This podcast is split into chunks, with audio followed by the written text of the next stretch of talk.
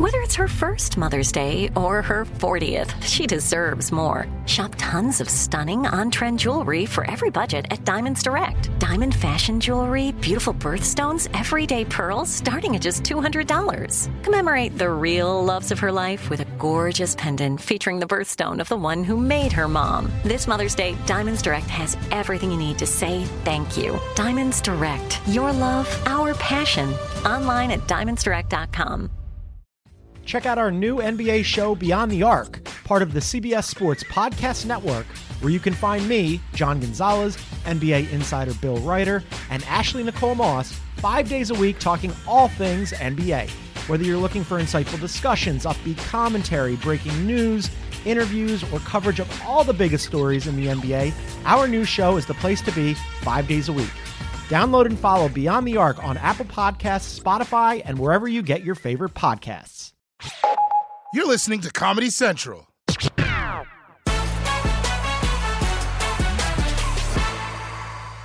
Putin is preparing for a longer and more intense war on Ukraine.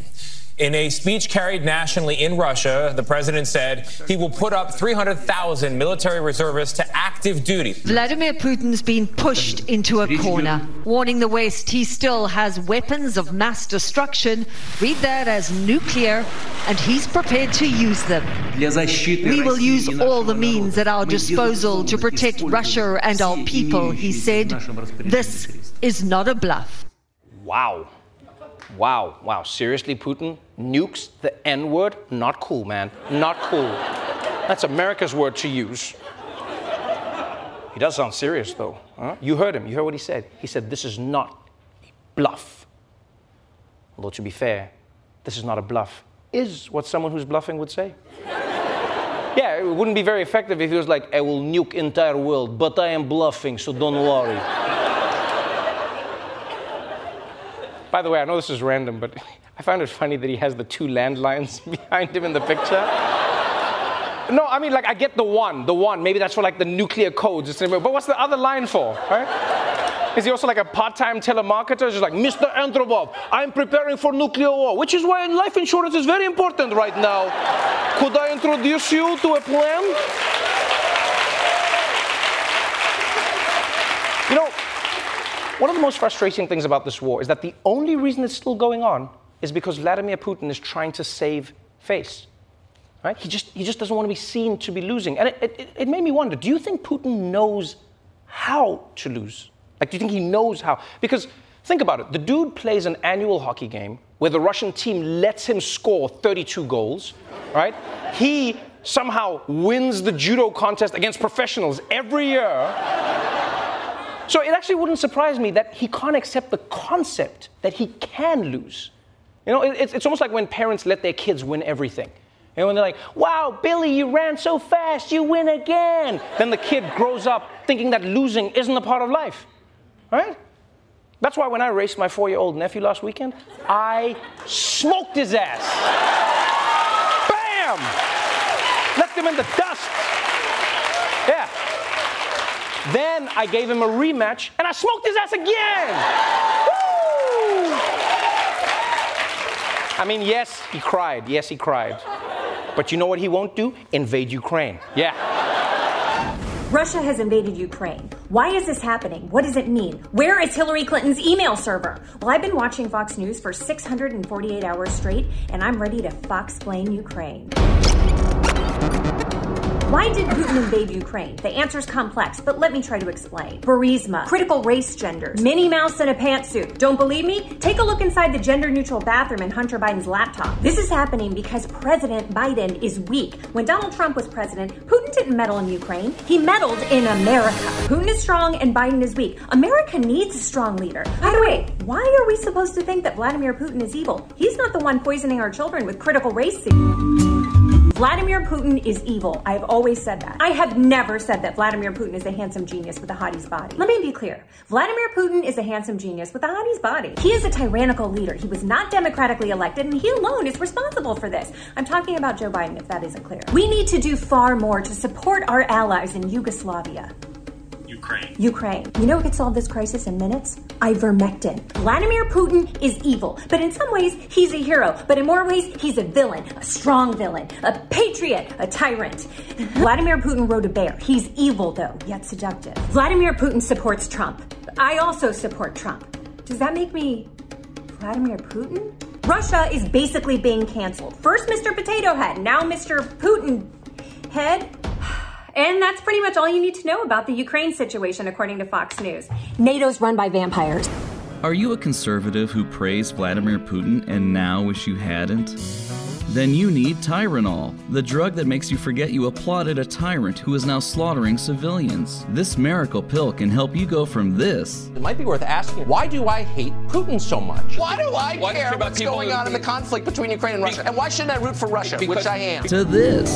Vladimir Putin started this war. He is to blame for what we're seeing tonight in Ukraine. Incredible. Tylenol works by invading your sovereign mind and attacking any previously held memories or beliefs. Just listen to this satisfied customer. Vladimir Putin is a very talented statesman. I consider him a elegantly sophisticated counterpart.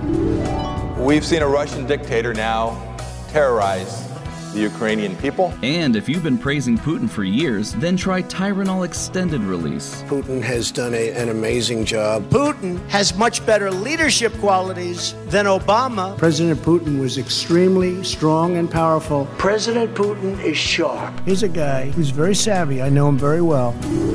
You have not only Putin, you have other people that are stone cold murderers and thugs and dictators that are very dangerous. Tylenol Extended Release is not one hundred percent effective. Tylenol may cause side effects, including permanent resting constipation phase in some patients. It's time to stop regretting and start forgetting. Tylenol, out with the Vlad, in with the good. This episode is made possible by P W C. It's getting hot out here.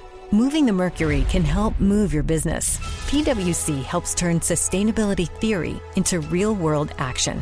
Reduce your carbon footprint while increasing transparency in net zero commitments. Start with reporting to identify your climate risks and reinvent your business. Create a more sustainable business and a stronger planet. It's all part of The New Equation. Learn more at the new equation dot com. Check out our new N B A show, Beyond the Arc, part of the C B S Sports Podcast Network, where you can find me, John Gonzalez, N B A insider Bill Reiter, and Ashley Nicole Moss, five days a week talking all things N B A. Whether you're looking for insightful discussions, upbeat commentary, breaking news, interviews, or coverage of all the biggest stories in the N B A, our new show is the place to be five days a week. Download and follow Beyond the Arc on Apple Podcasts, Spotify, and wherever you get your favorite podcasts.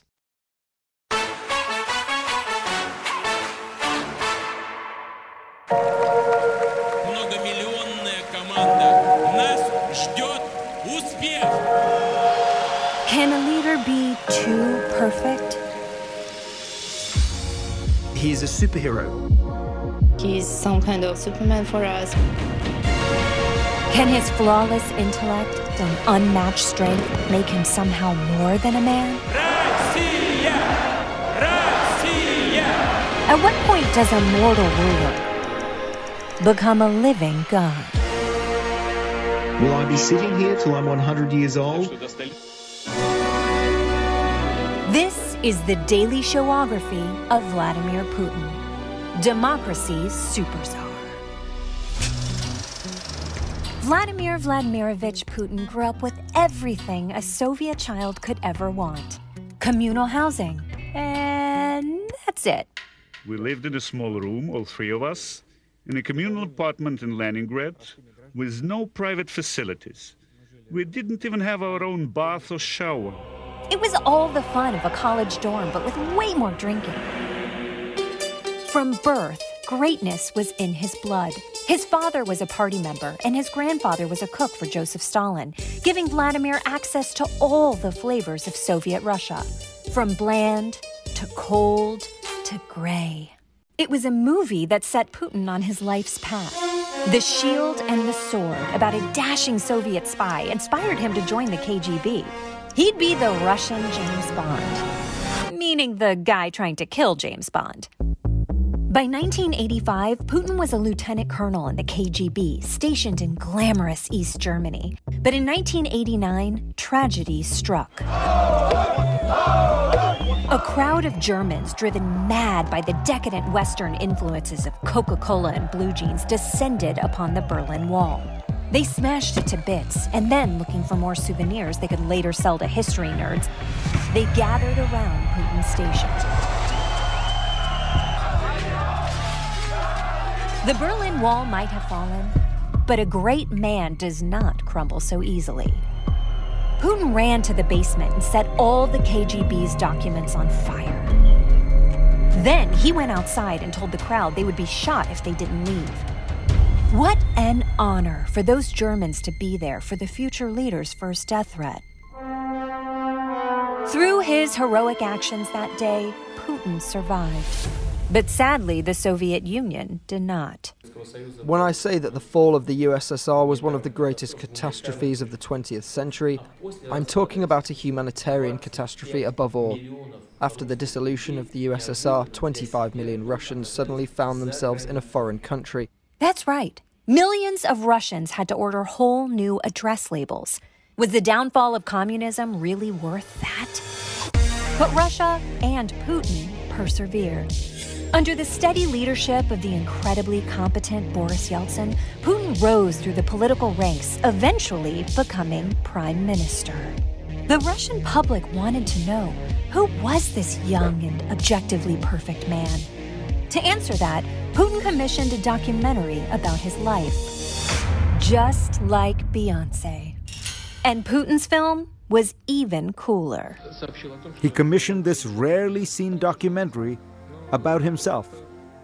Presenting Vladimir Putin, the credits read, "In Power." Weirdly, the soundtrack is from the Broadway show Cats. It was without question the second most disturbing movie ever to feature songs from Cats. In nineteen ninety-nine, Boris Yeltsin abruptly resigned from the presidency to spend more time with his drinking problem.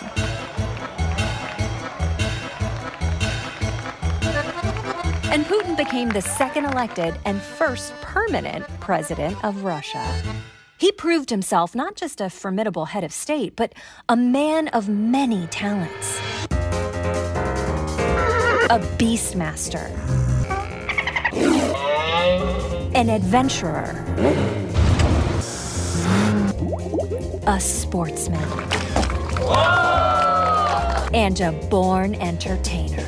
The moon stood still on Blueberry Hill. Vladimir Putin is truly a quadruple threat. Quintuple if one of the threats is making actual threats. But most of all, President Putin is a protector of Russia's fragile democracy. Утром на красный свет машины встали. A role he takes so seriously that every election he does whatever is necessary to stop inferior candidates from winning. For this devotion, his citizens have rewarded him with the presidency again and again by literally unbelievable margins.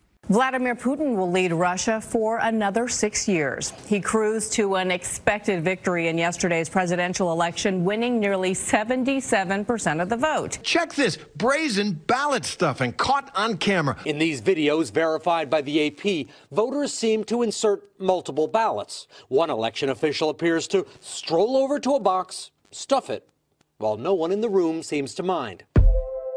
Yes, Putin respects people's right to vote so much that he lets them vote two, three, or seventy-eight times in the same election. It wasn't all smooth sailing, though. One time, Putin briefly had to let a friend be president for him until he could run again. And then he had to make a tiny change to the constitution so he could run again, again, and again. As Russia has thrived, so has the man who embodies it.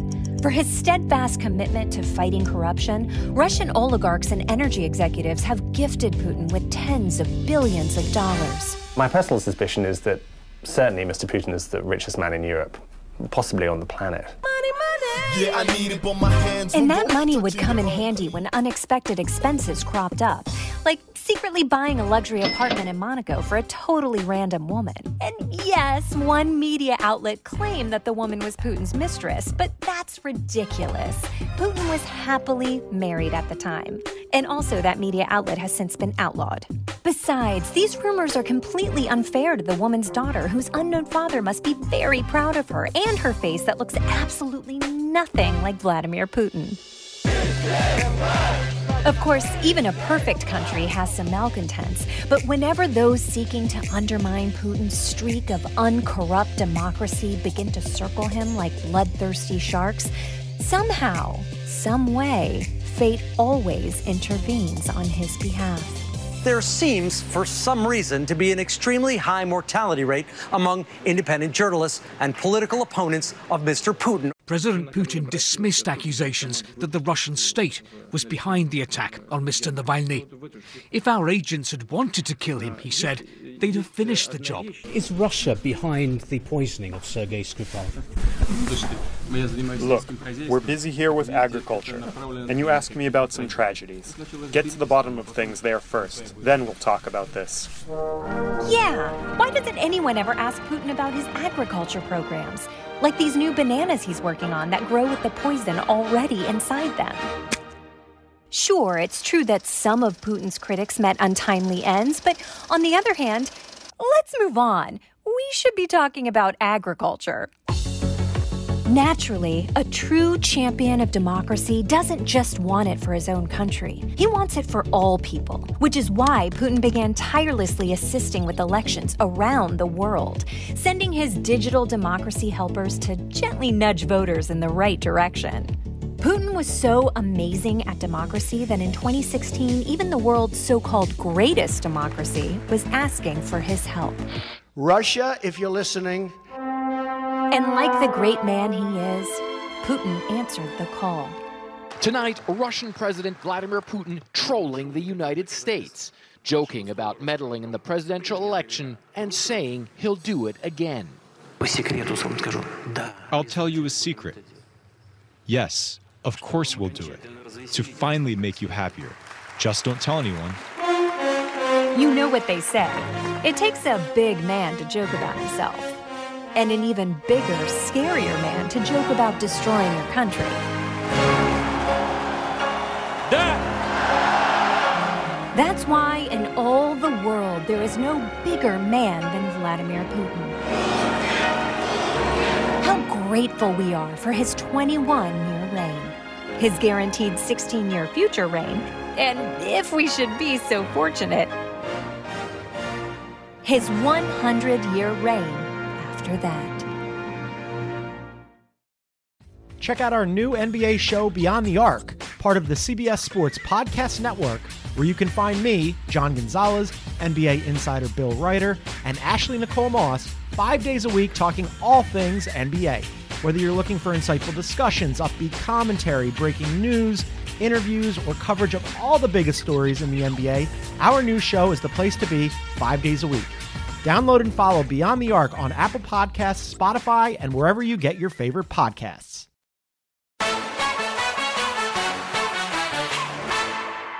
My guest tonight is Ukraine's representative to the United Nations. He's here to talk about Russia's war in Ukraine. Please welcome Ambassador Sergei Kiselytsev.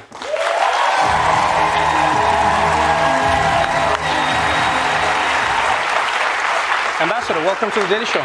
Well, thank you. Thank you for inviting me. You have a really position, uh, a really interesting position and a, and a difficult undertaking right now because you are representing Ukraine at the U N, and Ukraine is in one of the most precarious positions right now. Before we get into where we are, let's maybe clear up the beginning. How did this start, and what is the cause of what we're seeing in Ukraine? Well, do you want a long story or you want a short version?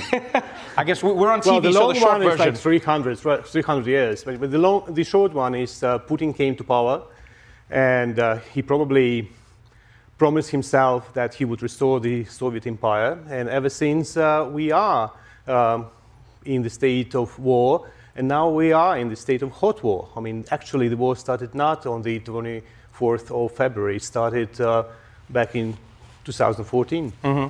And you, you, you're in a position now where, as you said, I like, I like that you call it a hot war, because it's a war that, you know, people can see very clearly. There, there are many people who are being killed. There are tanks rolling in. It's, it's, a, it's a different type of war, though, because everybody agrees that Ukraine is in the right. Everybody agrees that Russia's doing something wrong. And yet, because of Russia being Russia, it seems like the United Nations and many other countries are scared to overact for fear of causing a world war. How, how do you then ask for help? And Uh, what do you what do you hope will be achieved if countries, you know, have to balance this precarious position?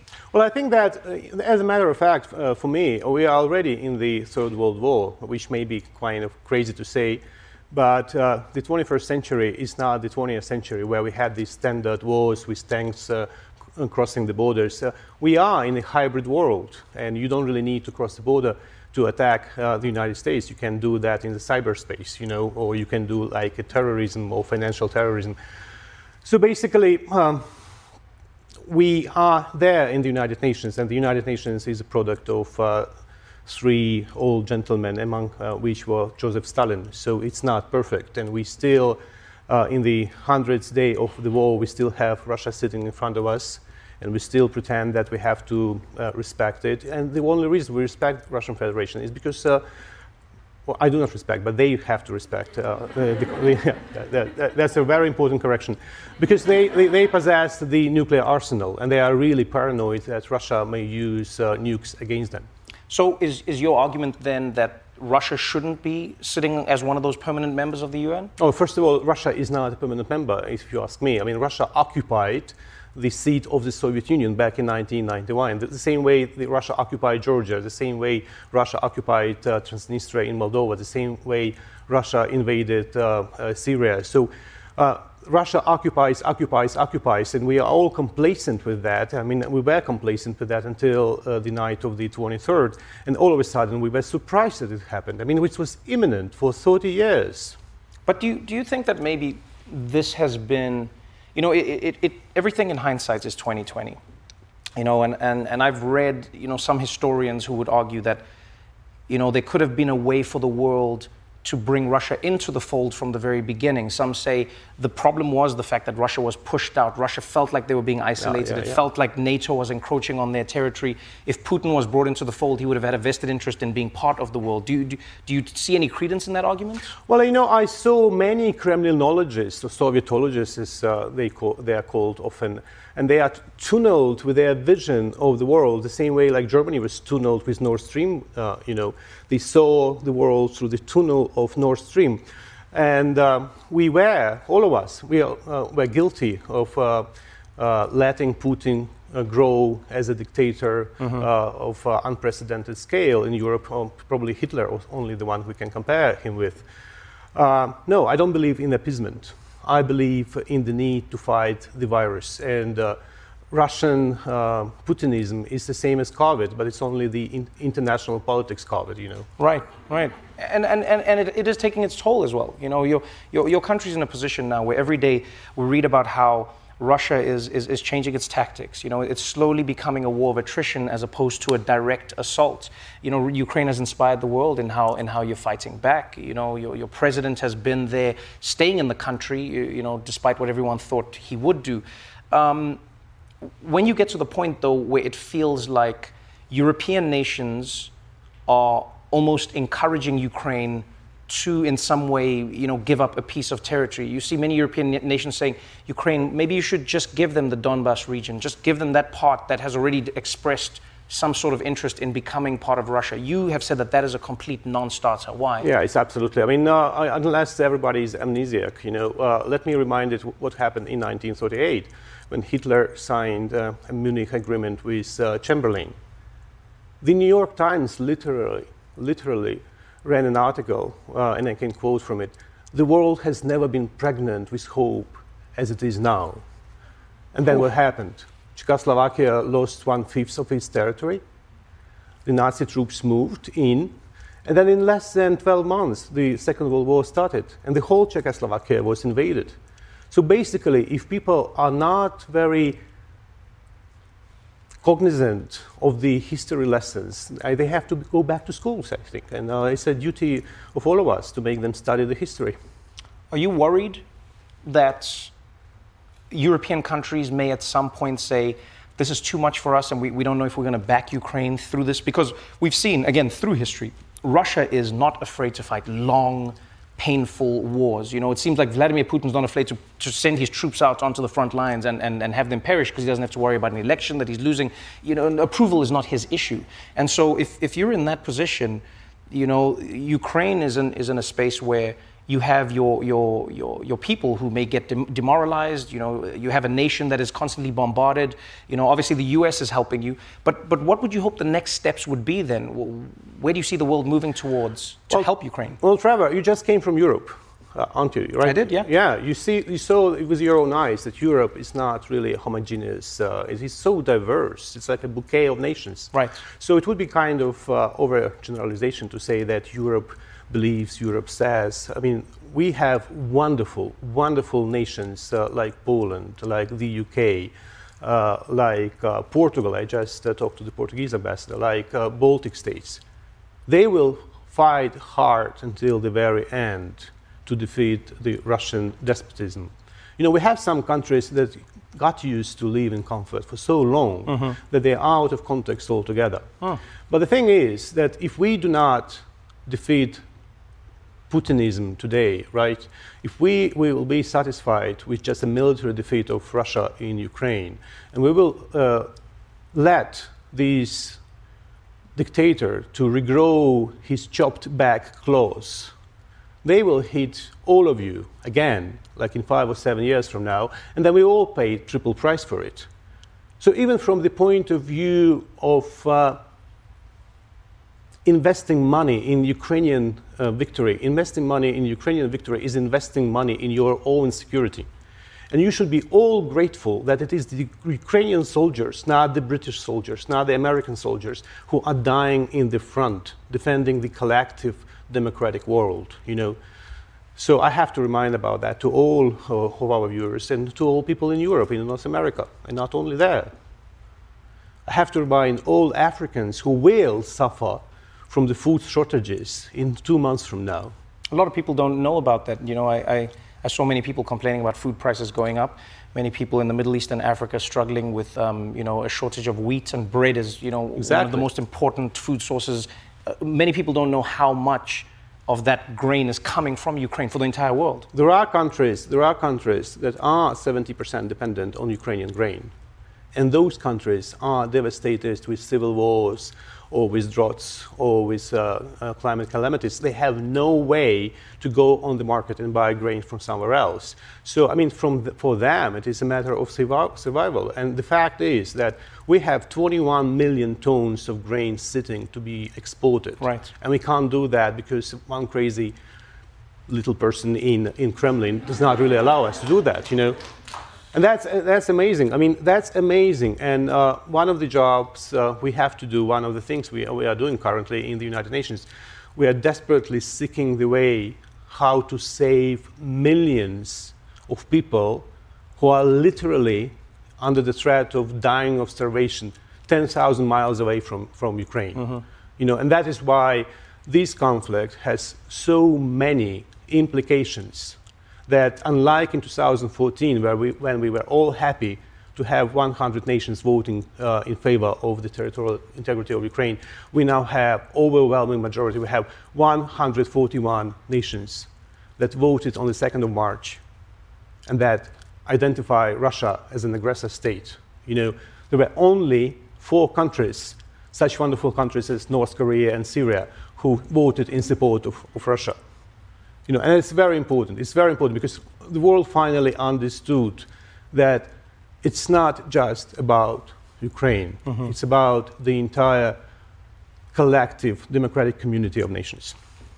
Thank you so much for joining us, Ambassador. Thank you for inviting us. I appreciate your time. Hopefully we'll see you again. Explore more shows from The Daily Show Podcast universe by searching The Daily Show wherever you get your podcasts. Watch The Daily Show weeknights at eleven, ten Central on Comedy Central. And stream full episodes anytime on Paramount+.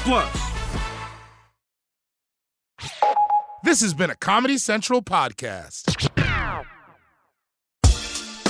Rise and shine, football fans. Start your day the right way with Morning Footy, a podcast that covers every aspect of the global game. Headlines, match previews, analysis, interviews, culture, fashion, and plenty of banter.